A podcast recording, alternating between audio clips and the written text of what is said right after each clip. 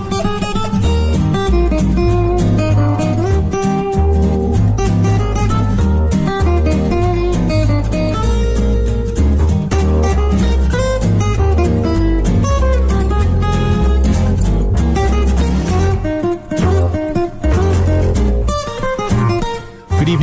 is Tuesday, September 28th, and welcome to this week's Eye on the Triangle. I'm DeAndre Jones. And I'm Jake Langlois. We've got a great show for you this week, as per usual. This week, Gene spoke, Gene spoke with members of the on-state, on-campus group, gen- group Engineers Without Borders.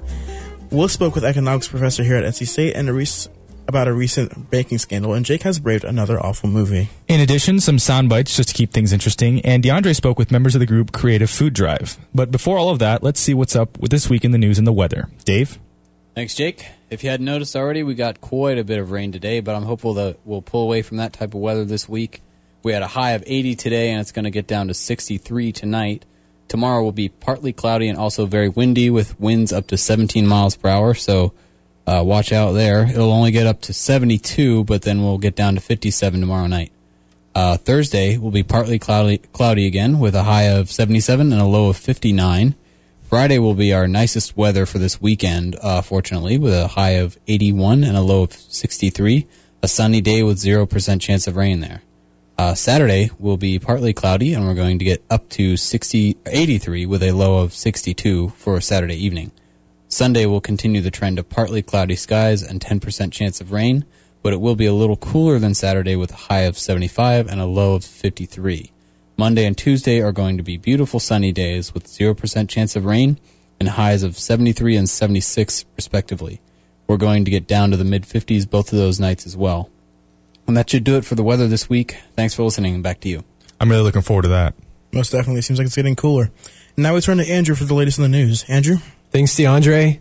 A video clip of Mitt Romney at a private fundraiser in May leaked this weekend, in which he makes a series of comments that have been criticized throughout the media including statements that Palestinians are, quote, committed to the destruction and elimination of Israel, and that 47% of Obama's supporters support him because they are dependent on government services.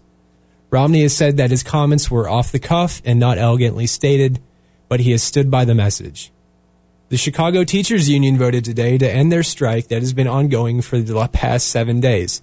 They will return to classes tomorrow and more than 130 prisoners are on the run after a jailbreak at a Mexican prison near the Texas border. The prisoners escaped through a 10 foot high tunnel dug out from the prison's carpentry workshop under a perimeter fence. The Mexican government is offering rewards of 200,000 pesos for the information leading to the arrest of each prisoner. And that's the news. Thanks for that, Andrew. Many might not have heard about this next story in the Pop News Minute, but a large British bank is currently under investigation for banking with Iran the, uh, through their New York offices. It is, of course, illegal in this country to do, to do business with the state of Iran. It is certainly a juicy scandal for the ages. Will has more. Good evening. On August 7th, New York Financial Services Superintendent Benjamin Lawsky made headlines by accusing British banking giant Standard Chartered plc of laundering more than $250 billion through its New York based unit on behalf of customers in Iran in violation of U.S. financial sanctions against the militant Islamist state. Mr. Lawsky attacked the bank's New York-based dollar trading desk, claiming that it, quote, operated as a rogue institution, end quote, over the past several years by handling more than 60,000 transactions involving inhabitants of the Islamic Republic. Standard Chartered quickly settled the charges, accepting a fine of $340 million and the appointment by Mr. Lawsky's office of a monitor to supervise its international trading. The bank remains under investigation by the FBI, the Treasury Department, the Justice Department, and Manhattan District Attorney Cyrus Vance Jr. In the meantime, however, the case offers a synecdoche of the larger problems confronting the United States in its ongoing attempts to isolate Tehran through sanctions, even as the regime plows ahead with the development of its destabilizing nuclear program. Joining us tonight to discuss the Standard Chartered case in the Iran sanctions program is Professor Thomas Grennes, who specializes in monetary and international economics at North Carolina State. I should like to begin by asking Dr. Grennes to briefly explain the nature of the trades at issue. To wit, why is a bank in New York handling transactions in dollars for Iranians who are typically trading with partners also outside the United States? Standard Chartered is a multinational bank with its headquarters in London, a small operation in the U.S. A vast majority of its operations are in Asia and Africa. So why dollars? Uh, the dollar is the de facto world currency. So it's quite common for two non-U.S. countries that are making trades to denominate their contracts in U.S. dollars. So it's, it's a convenient way of making transactions. Okay, but it also offers the opportunity for money laundering, correct?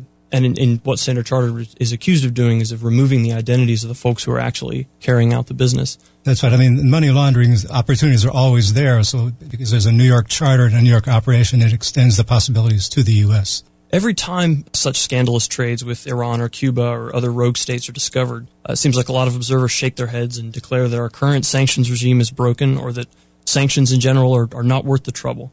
What, in your view, are the root causes of the failure? Sanctions are, are difficult to enforce precisely because trade, successful trade, uh, benefits both parties. So if you ask people to stop trading, both parties lose. And so the most difficult thing for the sanction is to get many countries to participate in, in the sanctions. And because the exporters are going to lose, it's difficult to get people, A, to agree to uh, participate in sanctions, and B, to, to effectively enforce them. Mr. Lawsky pointed out in his complaint that Standard Chartered stands accused of carrying out more than $250 billion worth of these illegal transactions, which seems like a lot until you consider that the, the New York desk apparently processes more than $200 billion worth of dollar clearing every single day. Uh, that's according to the Wall Street Journal. A host of other multinational banks have admitted to violating sanctions on Iran, whether knowingly or inadvertently. The list includes uh, Barclays, RBS, and the Dutch bank ING. Given the sheer size of dollar clearing operations. Do you think it's feasible for the United States to prevent these kinds of trades with Iran? It's very difficult uh, to, to prevent these monetary trades as well as the real trades. Essentially, it was uh, Iran is exporting oil, and this is essentially an oil embargo since oil is 97 uh, percent of uh, Iran's transactions. So, yeah, difficult for the banking transactions to be enforced and also the, the oil transactions sanctions remain very much in the news with both presidential candidates continuing to push economic isolation uh, as the key to undermining the regime. Do you see a viable future for sanctions? They're always difficult, and so the case in favor has always been uh, they appear to be a peaceful way of influencing rivals. You don't have to use the military. And if I can do a, a brief quote from Woodrow Wilson, who was a proponent of sanctions, he said, "A nation boycotted is a nation that is in sight of surrender." Apply the economic, peaceful, silent, deadly remedy, and there'll be no need for force. It is a terrible remedy. It does not cost a life outside the nation boycotted, but it brings pressure upon the nation that, in my judgment, no modern nation could resist. So this is Woodrow Wilson in the 1920s or so. He was he was optimistic about the use of sanctions. There's a long history of sanctions since then. They've been studied systematically, and usually they're ineffective. Uh, Gary Gary Hufbauer is the one who studies it at great length in defense of the Iranian sanctions program over the past several weeks, some scholars have noted that Iran continues to release the names of new trading partners with whom it has purportedly made deals to sell oil. And then these trading partners have, most recently, Egypt have continually come out and denied these, uh, these so-called deals, saying no, there was never any such negotiation. So it does appear that at least some of Iran's leaders are feeling the pressure. But even assuming that we could secure the cooperation of Russia and China and other major trading partners of Iran, how could sanctions be structured differently to disincentivize the type of cheating that we saw in the Standard Chartered case? The most effective way is to get every every exporter, every importer to participate, and that's, that's very very hard to do. So if, if you can assume that's possible, if everybody participates, uh, it would be much more effective. But uh, even then, the case of so-called um, indirect trade, and so if it's illegal for, let's say, Japan to buy oil directly from Iran, right. India, who's not participating, could buy, and Japan buys from India, just, just re-export. Uh, so it's very difficult to keep a paper trail and prevent that kind of thing. Dr. Grennes, thank you very much for joining us. Thank you for having me. My guest has been Professor Thomas Grennes of the Department of Economics at NC State. For 88.1 WKNC, this is William Allen. Good night. This week, I spoke with members of the Creative Food Drive, an organization here in North Carolina that tries to provide food to the needy through some rather unconventional means. Here's me. Hey guys, I'm DeAndre, and I'm sitting here with a couple of representatives from the Creative Food Drive of Durham. Before we start off, can I get your guys' names and titles? Yes, I am Bethany Houston. I'm the marketing coordinator for MHA Works. And my name is George Heining. I'm the director of marketing at MHA Works Architecture. Okay, so my first question is Can I get a general overview of this creative food drive and what it's about? Well, what CFD is, is it's it's a community charity event and it's also a competition where local organizations and community members and local companies will put their creativity to the test, as it were. And they will come and they will raise food for the Food Bank of North Carolina and for Housing for New Hope. We have local organizations sign up months before the event, and between the time they sign up and the event, they do an internal food drive. Then the day of the event, which is September 22nd, everyone comes out and their teams are given an hour and a half to build something with their food. While that's going on, the community is encouraged to come out and watch the building happen, watch the finished products, and really just get to see the process from nothing to 18 sculptures spread out around the area. We're also having live music, food trucks, a kids zone with a bouncy castle and some face painting and some other activities for the kids. And we're shutting the street down and it really is a local community festival for a good cause. And who's putting the event on? We're fortunate enough to work for a commercial architectural firm in Durham that has been located in the Triangle for over 20 years, and we just recently started our 25th year in business. Their willingness to let us put the effort and resources into making this event happen uh, is one of the main reasons why I love working for the company. Uh, the fact that they care m- just as much about the community as they do their their clients speaks loudly to me, and it really uh, makes me feel like I, I work at a great place. I'm glad they're willing to let us put this on. It definitely sounds like a great place. How big of a turnout are you guys expecting to the event? We're generally expecting between five and 700 people to come out. That includes community members, families, college students, and also all of the local businesses that are going to be within the competition. And where is the event taking place? It will be on the corner of Geer and Rigsby in Durham, North Carolina. It will be right at Fullsteam and Motorco Music Hall. Eight teams will occupy Fullsteam, and eight teams will occupy motorco with the music and all the activities being outside in the street, kind of a block party. Sounds very cool. This, I mean, this is obviously a pretty large event, and I know a lot of preparation must go into it. Do you guys have any idea of what sort of preparation is going into the event? That's kind of a, a loaded question. It's uh, it, it's it's a year long process. The first time we did it was last year, and directly after the event, we started planning this year's event. Um, we get really in high gear around six months before the event when we start bringing on teams. Uh, Simprius was a team last year; they're doing it again, and they signed up six months ago. Um, and then we've had teams sign up as you know, as early as a month ago that's the first stage, getting the team signed on. The second stage is getting the community out, and the third stage, of course, is planning the event, planning the logistics, get everything everything laid out. Uh, the day of the event is when it really, really takes a lot of manpower. Uh, we'll have anywhere between 20 to 25 volunteers on the ground uh, executing this event. We, we're really grateful to all those who come out and help. And I noticed that you guys said that you also put on the event last year. How did it go last year? Um, last year's event actually went really great for being a first year that we put this on. We had close to 400 uh, community members come out. We had about 15 teams compete. So we're just really excited that, you know, this year it's just going to grow and it's just going to continue to grow. We've got 19 teams competing. Like I said, we're expecting between five and 700 people. Uh, we've done a lot more as far as publicity wise. I think people we were kind of the secret gem last year, and so this year I think people are really excited about it. I know you guys mentioned live music. Do you guys know what bands are playing? Um, well, first off, we just want to thank ReverbNation. They worked with us um, throughout this whole process to line up our bands. We actually had bands compete through their online service, and the ones that ended up winning and the ones that will be performing live will be Rebecca Todd, Saints Apollo, and Treehouse. And how many food vendors will be present?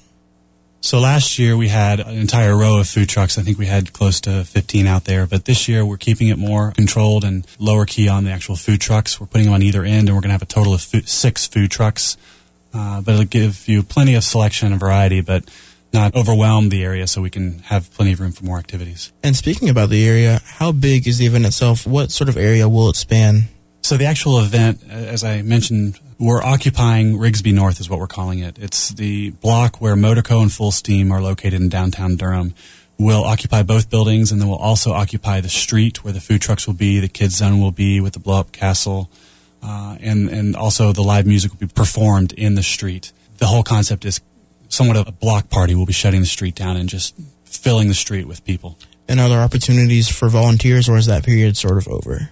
Well, as we mentioned before, planning has taken us well over six months, and naturally at this point we have everything in line in terms of volunteers, and as I mentioned, also we have full uh, teams competing. The one area where we could still use some help is sponsorships. this, as we mentioned, is going to be reaching out to close to 700 community members, and we'd love people to come on board if they want to get involved and help us out so we can get this uh, event larger next year. What is the associated cost for the attendees for the event? Well, that's one of the great things about the event. We've really tried to focus on the community and helping the community, and we really don't want to charge anything for it. So, for you to be a team to compete, if you're interested in doing that next year, we don't charge anything. And if you are the community and you just want to come out and enjoy the festivities, that's also free. All we ask is that you bring a couple cans of food from your closet and, and bring them on out so that we can help raise food for the Housing for New Hope and for the food bank. So definitely a great opportunity for anyone that wants to join. What are your final thoughts before we head out? DeAndre, first of all, thanks for having us. We, we really appreciate being here, and it's community awareness events and uh, publicity that really helps this event grow and really help our local community. Um, we're, we're really excited about the event, and uh, with the amount of recognition and the amount of response we're getting, it's it's bound to be much larger than last year, and, and last year was far beyond what we expected. We raised 8,000 meals, and our goal is uh, to raise over 12,000 this year. What is the date for the event? One more time. Um, it's this Saturday. It's September 22nd, and it's from 3 to 7 p.m. Do you guys have a Twitter and Facebook page that you'd like to plug? Um, yeah, we do. We you can um, always view more information at our actual event website. It's uh, www.creativefooddrive.com. You can look at last year's pictures. You can see all of the teams that are competing this year. Um, you can also check out our Facebook. It's facebook.com slash creative food drive. And our Twitter is at CF Drive. All right, so for all those listening, please try and head out there. And that's all I have for you guys. Thank you. And for Eye on the Triangle, this has been DeAndre Jones. We're going to take a quick break, but stick around. We've got more on the way. And welcome back to Eye on the Triangle. Uh, before this next part, I'd just like to give you a quick story. So last week, DeAndre got into a discussion with some of our EOT contributors about, of all things, whether or not women wearing leggings as pants are okay. um, as hard hitting as that is, DeAndre said nay. Uh, Jasmine and Jean said yay. So we be- we became curious as to what exactly the wolf packs the wolf pack thinks. So we decided to find out. And well, the answer might surprise you. I, I haven't.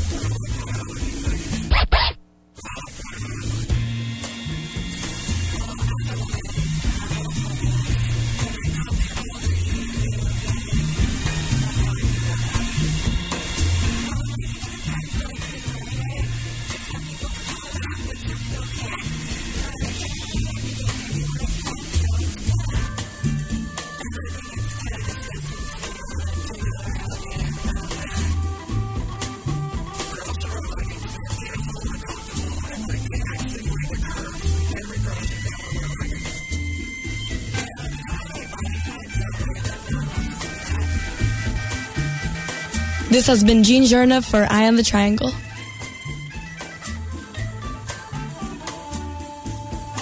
So now that you've heard all the opinions, DeAndre, I just want to go ahead and ask you: um, Has your mind been changed? What do you What do you think? No, my mind has not been changed, and I'm glad to see that like 50% of the wolf pack has a fashion sense of any kind. I was honestly surprised that so many people had an opinion about that. It's not something most Well, people, I didn't think most people ever thought about. Well, it's taking over the world. Like ever since last year, uh, You know, it could have been before last year because I, I I was a freshman last year, so of course last year was my first year. So ever since I've been here, as soon as it gets slightly cold outside, like below seventy five degrees, women are like, "Oh, time to wear undergarments on the outside." So you just you're not changing your mind.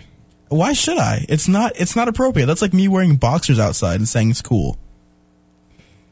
I don't know how of an appropriate an analogy that was, but uh, okay. Whatever. So, Engineers Without Borders is a group striving to do good in the world and can kind of be considered an engineer's answer to the organization Doctors Without Borders.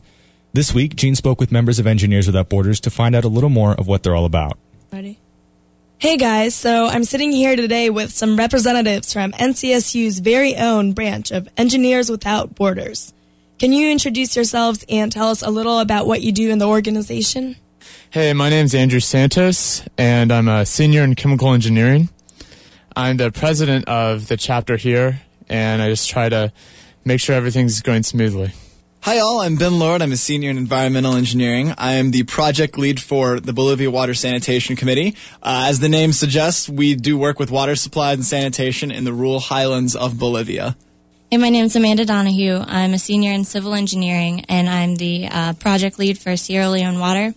We're developing an alternative uh, water source for the dry season in um, Allentown, Sierra Leone. It's a suburb of the capital Freetown. Hi, my name is Dylan Cawthorn, and I'm a junior in environmental engineering, and I'm the project lead for the Sierra Leone Renewable Energy Committee. And our mission is to provide the school, um, actually the same school that the Sierra Leone water system is at, um, provide the school with a reliable source of energy. Engineers Without Borders is an amazing organization which facilitates global welfare through projects in developing countries. Uh, though the organization helps out great causes, it does not get as much recognition as projects such as Doctors Without Borders. Could you please tell us about why Engineers Without Borders is such a great organization and what made you get involved in the first place? This is Andrew.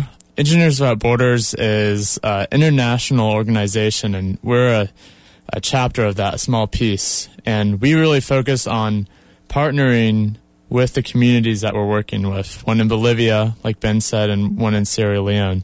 It's really great because we see the project all the way through. Um, from picking it where the community contacts Engineers Without Borders with a project that they want, uh, and then communicating with them throughout, figuring out what kind of information we need to collect and what project the community would be able to maintain and feel ownership over. Uh, it's a great way to get involved, uh, make an impact, and you learn a lot. And that's sort of why I joined Engineers Without Borders. Uh, this has been, I mean, as to why I joined Engineers Without Borders, I've, I've always felt, um, it's kind of selfish for us to learn these, these fantastic engineering skills and only apply them to the areas where we live, uh, especially with considering the great disparities in the world right now, you know, the 99%, uh, much more beyond the United States. Um, and I really think that it's important for me, at least, to use my skills as an engineer to help improve these people's lives around the world. And uh, even though it's only a small step in Bolivia, it's you know a, a, drop in the bucket in the grand scheme of things, but it's one step further towards more global equality. Okay, guys, that sounds fantastic. What about you, Amanda? I remember sophomore year I heard about Engineers Without Borders, and I researched the projects, and I thought that wasn't really what I was studying, and I wouldn't have anything to offer. But um, when I came back, I finally joined um, my junior year, and I realized it doesn't really matter what you're studying because it's it's really just about problem solving. And we research whatever it is that we need to do. And um, it's it's just a cool way to use what you're learning regardless of what it is and um, and use it to help somebody other than yourself. I first got involved with Engineers Without Borders because I felt like it was a really um, sustainable development model. When you look at a lot of aid organizations, uh, and what the really long term lasting impacts are. Uh, I just really couldn't justify giving my time and expertise to those organizations. But I feel like Engineers Without Borders is a really great way to help empower these communities and help them help themselves because uh, we we actually they have ownership of the solution. It's not just us giving them things, and that's that's something that's really important to me.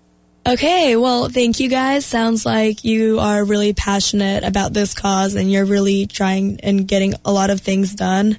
And um, I understand that the Sierra Leone project has two components water and renewable energy, just in the same location. What does the team know about the area and what are some problems which you have encountered so far, be they technical or a result of cultural differences? So I actually went to Sierra Leone on a uh, assessment trip, December 2011 to January 2012, and um, that was the primary objective of that trip was to look at the location and figure out what what sort of solution would be best for the community based on local locally available materials and what the community could um, could sustain for a while. So we've actually been over there and we know what sort of solution we're going to use, going to implement, which is actually a solar energy system. And the parts are locally available there, but one of the challenges is because they have to ship all the parts over there from other places, and uh, that means that the parts are really expensive there. So our options are to either buy really expensive parts there or buy cheaper parts here in the U.S. and figure out that whole logistical challenge of shipping them over to Sierra Leone. And um, I don't know if anyone's done any shipping before to third world countries, but in a place like Sierra Leone, it's tough to, you have to bribe the right people. You have to do all these things which you don't really think about when you just think about shipping things in a container. So that's, that's one challenge, um, we face. I'm not sure there are any specific cultural challenges. Um, but one thing that I found that was really different over there is men marry really, really young or couples always do. And um, men actually can't get a job until they're married because it's seen as a sign of responsibility to be married. So um, me and the former project lead Brian Peel were over there, and I was 19 years old. He was 21 years old. And the young guys over there were saying, "When are you guys going to get married?" I mean, and it was like, "We're we're still in college. Like, we're not going to get married yet." So, um, yeah, that was that was a really interesting cultural difference um, um, did they like respect you less because you weren't married and not take you as seriously? I mean, I wouldn't say so. They they definitely recognize that we were there to help them and um, provide our expertise and and really empower the community. So yeah, I mean, I wouldn't say we got respected less, but that was it was very jarring the first time that we heard that and that um, Brian and I they were trying to find us girlfriends the entire time. Oh, really? To get married, yeah. So that was kind of strange. Them trying to play matchmaker for us, but any, any luck? No luck, actually. Um, I I'm sad to report that I do not have a Sierra Leonean Leonean girlfriend. Amanda, do you want to talk a little about about any pro, pro, or challenges your project has had? Um, we we have similar challenges with um, uh, the mail. Basically, we tried to send uh, water testing kits to to find out the um, the quality of the well water, um, and we were told you really cannot just mail something over there. Um, and so we had to contact the NGO on the ground in Sierra Leone who travels between America and Sierra Leone, and uh, we're trying to get her to take some water quality testing kits back with her. And then uh, email is spotty because the electricity is spotty, Dylan. Um, so they're just different challenges that are kind of tied together sometimes. We've tried to keep in contact with the community, but as Amanda said, email is tough. Um, I, I, emailed our contact over there at the school at the beginning of the summer, and he said, "Sorry, I haven't gotten back to you. The entire server for Sierra Leone is down." And I'm the not, entire server for yeah. Sierra Leone for the. Like, I'm the not sure if country. it was like a translation issue, but that's what he said. So I was really kind of concerned when I heard that because it was they have a very distinct um, wet and dry season. So during our summer, because they're in the in the southern hemisphere, they actually have a really wet um, summer and it's monsoon season. So stuff actually floods. They've had a lot of issues with that, and then they have the exact extreme uh, in our winter around um, November, December, where it gets really dry, and that gets to be an issue with the water, which is what Amanda's project is about. Okay, well, thank you so much. I learned a lot today. Now, moving on to the Bolivia Water Sanitation Initiative. Uh, From what I gather, it's meant to provide the local community with clean water, but uh, what other benefits will result from that? Is it just focusing on the water, or um, does that extend to other areas? Well, part of the thing that makes the Bolivia project, along with the Sierra Leone project, so neat is that they're both sited at schools. Um, and so if you do any kind of implementation of a kind of a new technology at a school, there's a lot of potential for a much larger impact over the area. If you're able to really teach the youth how to use you know this technology they can take it home build it on their house or in back in their local communities um, so that's one of the larger impacts that we're hoping for through working in bolivia it's much harder to measure it um, because we don't have monitoring sites available in this across this entire region but that's definitely one of the big benefits to working with the water supply at this school um, the water supply itself is not the focus of the school. The school teaches um, and empowers kind of young adults in agronomical skills. Um, also, agric- that's like a interface of agriculture um, and sort of community management strategies. So the school itself has some really neat stuff going on there. Um, and so by providing them with water, we allow them to operate continuously throughout the year. Like with Dylan's project, or the, Dylan and Amanda's project in Sierra Leone, Bolivia suffers from extreme dry and wet seasons. Um, and school is not in session during the wet season. And so they're often, their water supply runs out uh, for adequate water around, what is it, October, Andrew? Uh, yeah, or even even sooner. Sooner, yeah, Yeah. towards Even August. Yeah, um, so they end up running dangerously low on water, and that uh, not only because they have less water, they also have very dirty water. So that can lead to elevated rates of gastrointestinal illnesses, which ruins their edu- I mean, doesn't allow them to be in school if you're too busy doing other things with the illness. Uh, and so that's part of the larger impact is that we're allowing the school to effectively overcome one of the largest challenges that they have with being able to educate these youth. Okay, well, sounds like you're doing a lot, not just for water sanitation, but for education, which, as we all know, is the next step to socioeconomic mobility, just overall welfare. Um, did the Bolivia project have any kind of cultural, um, any problems that were a result of cultural differences or just general issues, maybe like with shipping, as the Sierra Leone project Um, had? well, shipping in general to our project site, uh, there's not really any kind of regular service there, but we haven't needed to really mail anything down there either.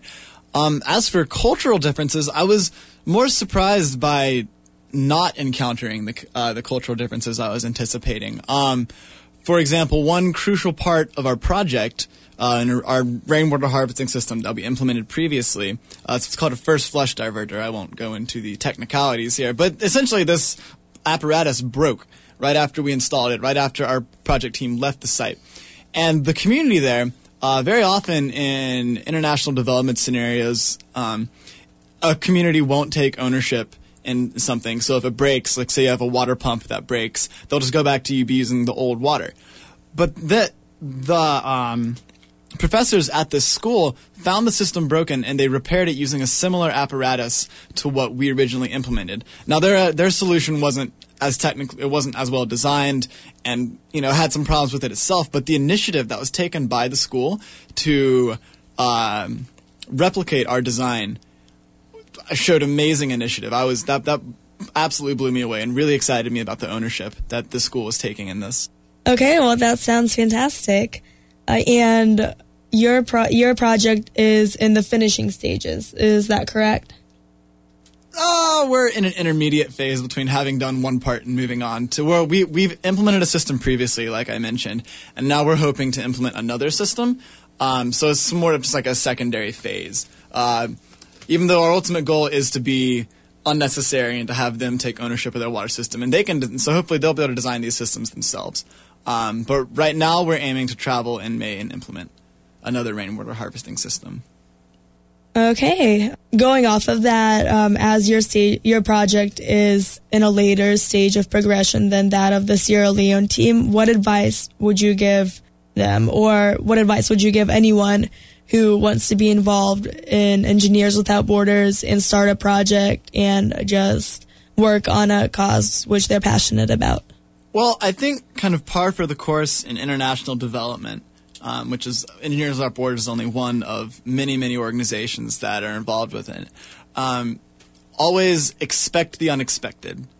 Um, stuff goes wrong a lot, and you can't just give up and freak out at it. For um, we've had a lot of things go wrong with our project throughout its history. Most recently, we found out that the school down there uh, had lost operational funding, and we had lost contact with all of our um, people down there. But just recently, we, started to really rekindle things and discover that there is a potential solution there, and this project could very well be very alive and well.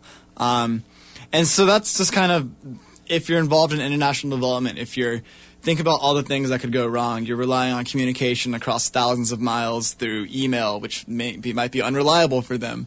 Um, you're counting on them to take ownership of the project. Oftentimes they don't, and there's not an awful lot you can do about that if you don't implement a community-driven solution. Um, so it just stuff goes wrong, but you have to be always remain optimistic. Okay, thank you. That was excellent advice. And just one last question. A lot of you are seniors and getting ready to graduate. Are you going to continue being involved with your projects after you graduate from state, or are you going to move on to different things? Um, this is Andrew. I I was the Bolivia project lead before Ben, um, and so it's it's sort of uh, interesting how for for our projects in the community we we try to make it to the point where we're not needed anymore, um, and that's sort of how we try to do it with um, our leadership. Uh, so I'm I'm still very involved with the the, the Bolivia project, um, but it's I you know make sure that there's new people uh, coming in and uh, bringing in new voices. So uh, I think at least for myself, I'll still be involved, um, but I'll make sure there's someone else uh, giving direction and life to it. And yeah, kind of along with what Andrew said. I mean, and after I graduate, um, looking at Engineers Without Borders at NC State, uh, I'll have minimal involvement as I will not be a student at NC State. Um, but I do hope to continue working in the international development sector.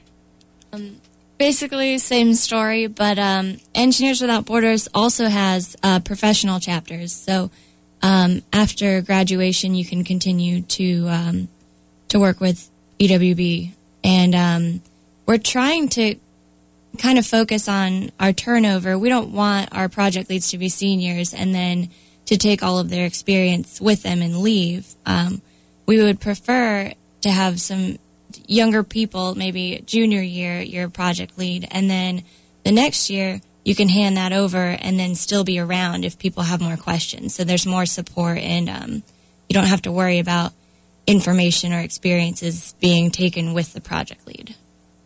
Yeah, I think definitely what Amanda said is something that I want to do. Um, if I end up not being project lead next year, I don't want all of my experience and all of my knowledge about the community and this project to go away. So um, I'm not sure about once I graduate. Um, I know the former project lead for the energy project, Brian Peel, is actually still in the area. So we still talk, and um, he he tells me he gives me advice on uh, the project and stuff. But as he's not a current student at state, um, he's not as involved with the project. He's busy with his job and other things that adults do. But um, yeah, yeah, I I'm definitely in, interested in getting involved with the professional chapters once I graduate. I feel like it's such a worthy organization that to not be involved after being so involved for for this long would be a waste. Is there anything you would like us to know before we finish up? Uh, Amanda picked on a couple things that uh, I think sort of shed light on who we work with uh, more locally and who we're looking to be part of our our, our team and our chapter. Um, you know, you don't have to have direct experience. Uh, like she was saying, you know, we want you know younger people to be project leads or have uh, officer position. Um, so it's it's not about the experience you've had; it's a willingness to learn and apply the experience, you know, in something totally different. Um, along those lines, you know, we're called Engineers Without Borders, but it's it can be misleading. We're not only engineers. Um, we have lots of non-engineers, and we're always looking for people from other disciplines. Uh, that's really it's it's engineers without borders in the sense of trying to engineer a solution, and that requires uh, different talents and different perspectives. And also, uh, just one of our continual, continual ongoing needs as a chapter. We're always looking for new members, as Andrew was saying, uh, non-engineers and engineers alike. You can like us on Facebook, um, or you can check out our website, uh, what, ewb-ncsu.org. ewbncsu.org. Um, and on, on that website, you will find our meeting times uh, and locations throughout campus. Additionally, you'll find information on fundraising.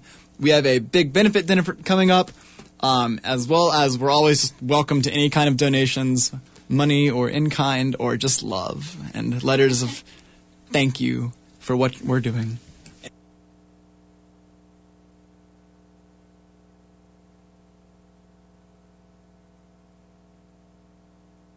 And if if you're interested more about the project, we actually have the informa- uh, um, separate pages for each project, so you can see all of our faces to put a put a face to our voices. So come and see us at the meeting too, which is every Thursday, seven thirty in Daniels. Okay, well, thank you so much for your time and for letting everybody know what your organization does. Um, everyone say bye. Bye. Thank you. This has been Thank you, Jean Jean, Jernov for for the excellent seg- the excellent WKNC, segment. Eye on the Triangle. And thank you, Gene, for that excellent segment. If you are a fan of bad movies, then perhaps you might have heard of this one. Jake now has some thoughts on the 2003 blockbuster, The Room.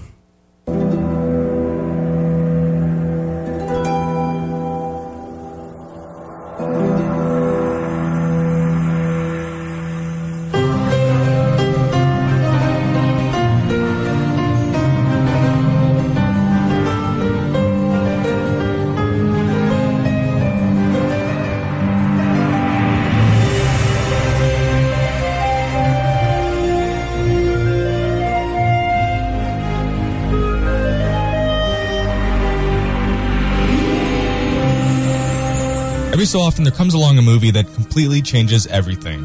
A movie that isn't necessarily good, but a movie that people nonetheless fall in love with. A movie that people can't get enough of. You know, a cult classic. The Room is one of these films. One of these films that still has regular screenings, despite having been released almost 10 years ago, in 2003. The Room is at once reviled and beloved by moviegoers around the world. It is consistently rated as one of the worst movies ever made. And yet, like so many other flops out there, there are reasons to love The Room.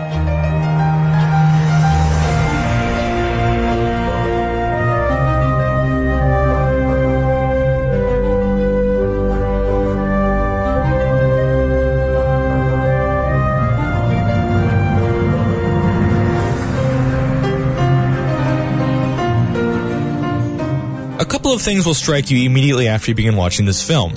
First are the panoramic shots of San Francisco. Now, ordinarily, a panoramic shot is used to establish the location, so you have a little bit of background as to the setting. But the director Tommy Wiseau, who also, by the way, produced, wrote, and starred in the film, used these panoramic shots way, way too much. So much, in fact, that a popular drinking game is to take a drink every time a panoramic shot of San Francisco is shown. And believe me, there's a lot of them. There's also quite a lot of sex in this film. A lot of jerky, cheesy, and very awkward sex. There are three separate sex scenes in the first 30 minutes of the movie alone. In fact, the very second scene in the film is a sex scene. At this point, we don't know any of the characters, nothing about the plot, and nothing has really been established. The director wastes no time in just getting down and dirty.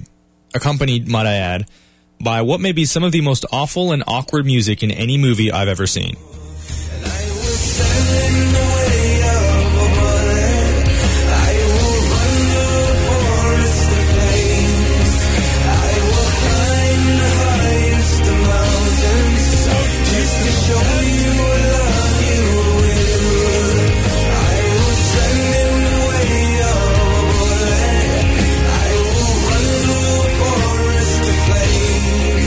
But that isn't why this movie is so well known. The real gem of this movie lies in the writing and the acting. Asking which is worse is pointless. The two are both so terrible that combined they create something so uniquely entertaining that it elevates this movie past just the bad movie status. The dialogue has become iconic. Every scene is a disaster. Take this scene, for example, where the main character walks into a flower shop to purchase a bouquet for his fiancée. Hi. Can I help you? Yeah, can I have a dozen red roses, please? Oh, hi, Johnny. I didn't know it was you. Here you go. That's me. How much is it? It'll be $18. Here you go. Keep the change. Hi, doggy. You're my favorite customer. Thanks a lot. Bye. Bye bye. There really is nothing more that needs to be said. This movie is plagued with awkward dialogue, and it doesn't help the main character's first language doesn't even seem to be English. Worse still, it appears the audio and the video were not even captured at the same time, and what you have is some of the poorest dubbing I've seen in any film in a long time. It looks like a movie that was dubbed into English from some other language. One theme that runs throughout this film is repetition, which has become among fans one of its most popular assets. This movie tries so hard to be taken seriously, so hard to portray human drama, but ultimately it falls far short of that lofty goal, and what is left is a veritable mess of forgettable characters. The conflict just feels forced, and the acting is lazy. One particularly infamous character actually changes actors halfway through the movie, as if no one will notice. Ultimately, though, that is the least of this film's problems. Truly and honestly, its unintended humor is the only thing that makes this film even remotely watchable. Which is why I highly recommend it. For On the Triangle, I'm Jake Langlois.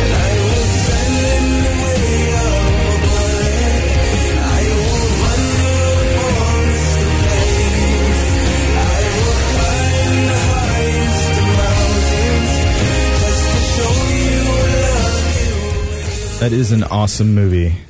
Um, so it's that weird time of year again. Summer is pretty much over, um, but the leaves haven't quite turned, so it's not exactly fall yet. But that certainly doesn't mean that there aren't holidays to be celebrating. Dave, what should we be celebrating this week? Well, uh, we can start off with today. Today is National Cheeseburger uh, Day. It is National ADD Awareness Day, and oh look a bug. What? oh, look, a bug? Are you saying that there's a bug in the It's studio? National ADD Awareness Day. Oh, I get Oh, it. I Ah, get it's it. a joke. Okay, that's cute. I have ADD. I get to say things like that. Okay. Tomorrow is Talk Like a Pirate Day, and it's National Women Road Warrior Day. What- Uh, I didn't know what a woman road warrior is, but I was imagining something involving Mel Gibson and leather clothing. Is that like like Uh, like Xena. I looked bikers, up. I looked bikers it or up. truckers? It's uh, it's actually a reference to traveling business women. Oh, That's totally not what I had in Not mind. nearly Road as cool. warrior seems a little intense for that. See, I thought it was like That's not bikers nearly- or truckers or something. You know, Tina- That's what I, I was thinking. Thunderdome. Someone with a leather outfit and a sawed-off shotgun and some strange hair. But you know, that may be getting a little different area. that's still what it's going to be in my heart. Friday is National Punch Day, and uh, Like like the drink or Like the physical action Punching. of well, punching. I don't know. It doesn't say. It just says National Punch Day. But uh, let's celebrate in a non-violent way and define that as a day celebrating the punch you get out of a bowl okay. Okay. versus the ones you dole out with your hands. I like the first one better. The punch, the It's action one. tastier than fist. Saturday is International Peace Day and it's Miniature Golf Day. So get a nice quiet nine holes in this weekend. The world would be more peaceful So, if more people did if miniature everybody golf. just played miniature golf. I don't. I don't mean to boast, but I am excellent at miniature golf. I'm terrible. I'm like your average miniature golf player, you know, I- I'm terrible. pretty much. Under par every hole. Yeah. Okay. We'll see about that. Uh, Sunday is car free day.